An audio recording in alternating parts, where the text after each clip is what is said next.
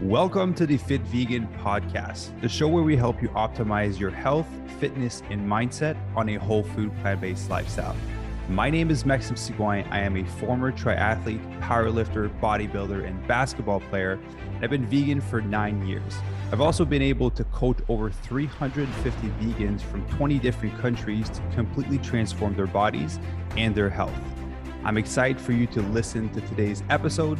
Let's get into the show right, good morning, everyone, and welcome to another episode of the Fit Vegan Podcast. Welcome to a quick Fridays that I always want to make within five minutes, but I'm never able to do because I like to talk.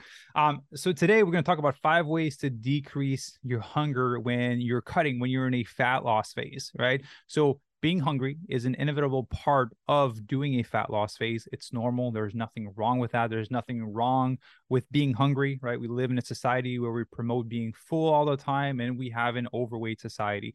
And so every time you're going to encounter the the the feeling of hunger, not necessarily a bad thing, not something that you need to remedy right away, but I want to give you tips as you get lower into your calorie for your fat loss because it is it is inevitable. It is going to happen. Right. When you start off your fat loss phase, or I always like to say this, our number one complaint from members that it's too much food to eat when they start their fat loss phase. And eventually, depending on how much weight they want to lose, how lean they want to get, we do have to push the boundaries a little bit. And then hunger starts to, to kick in. And it's normal, right? We have to decrease your calories and increase your energy expenditure as we bring you through the process of transforming your body. So today I wanted to share five things with you that I that personally helped me when I'm at the end of a cut and help me deal with hunger. So point number one is fasting right? I get this question often. What are my thoughts on intermittent fasting? Am I for it? Am I against it? I think fasting is a great tool when you are in a calorie deficit. I do want to say that fasting is not a miracle solution for you to lose fat because if you are fasting and you only eat in a four hour window and you eat 5,000 calories, you're still going to put on fat right? Whatever hour of window you have, if you overeat on your calories, you're still going to put on fat. It's not a magical solution for you to not store fat. Um, and is it going to help you burn more fat? Maybe 0.0000001% more, right? It's very minimal, not worth it. What's more important is consistency of your meals. But the reason I put fasting on that list, and if I were able to change the name, I would just say it as delaying my calories for the day, right? Because I don't know for you guys, when I eat in the morning, it opens up my appetite and then I'm hungry all day. But I found that if I delay my food intake in the morning, I'm able to go a longer period of time without actually being hungry, right? I'm going to drink some water, kind of delay things a little bit, wait three to four hours, and then I'm going to start eating. So, fasting, AKA delaying your calories for the day, allows me to feel satiated and go to bed not hungry, right? Nothing about being hungry, but going to bed hungry is a, is a rough one, right? It does affect you. So, if I delay my food intake, for example, I have 2,500 calories to eat. Well, 2,500 calories spread throughout the day from 6 a.m. to 7 p.m. Um, that's not a lot of food per meal.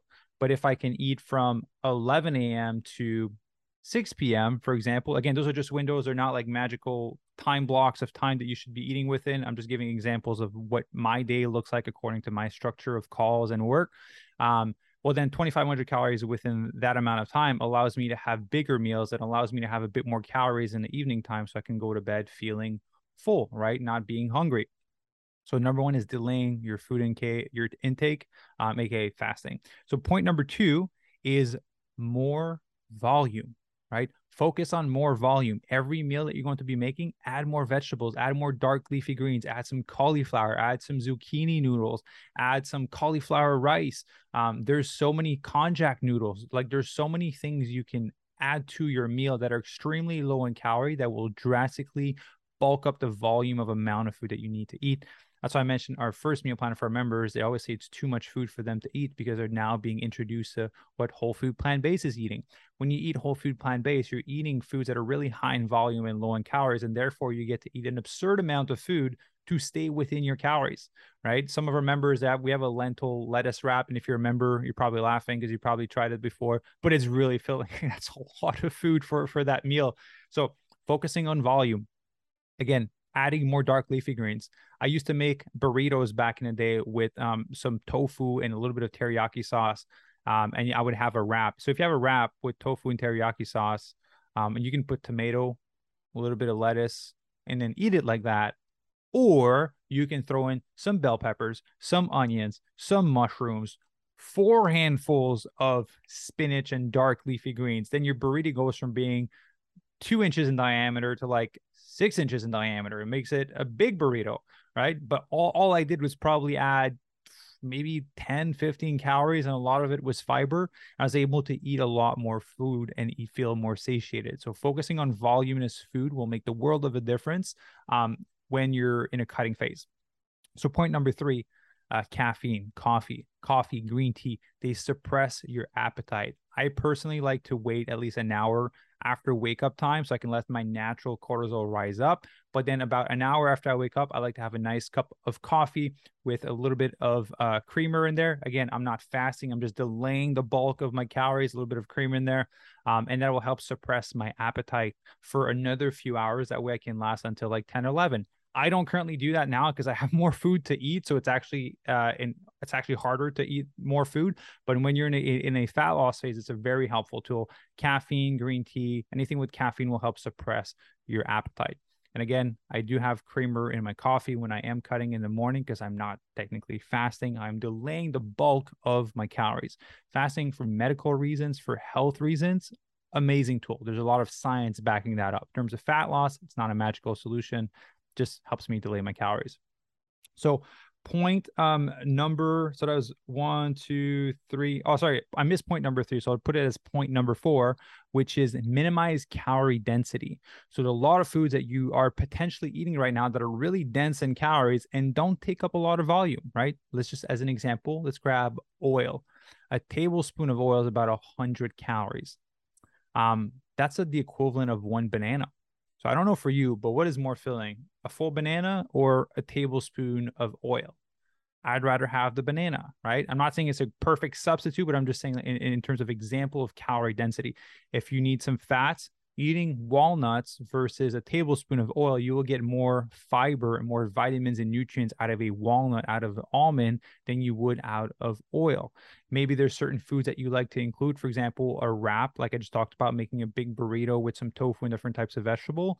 Well, the wrap is probably going to be like 110 calories. You can make a lettuce wrap instead. And then for your carbs, you can have potatoes because you're going to be able to have a lot more potatoes for the amount of calories than you would for a wrap.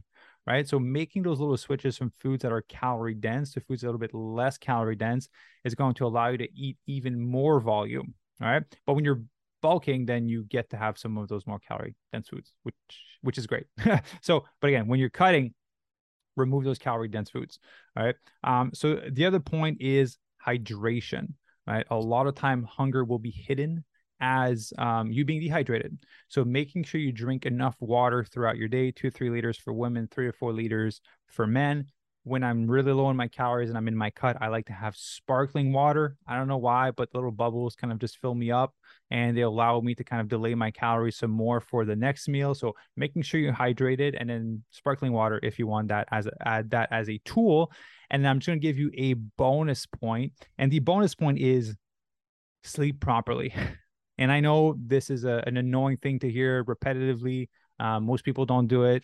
I've been doing it for the past four months, and it's been a complete game changer in terms of my performance and my ability to be productive. But lack of sleep will increase your hunger levels and will increase your craving level, which will make it more challenging for you to not go for those calorie dense foods. And it'll make it more challenging for you to feel satiated. So if you just get a good night of sleep, it'll tremendously help with your amount of hunger when you're lower in calorie.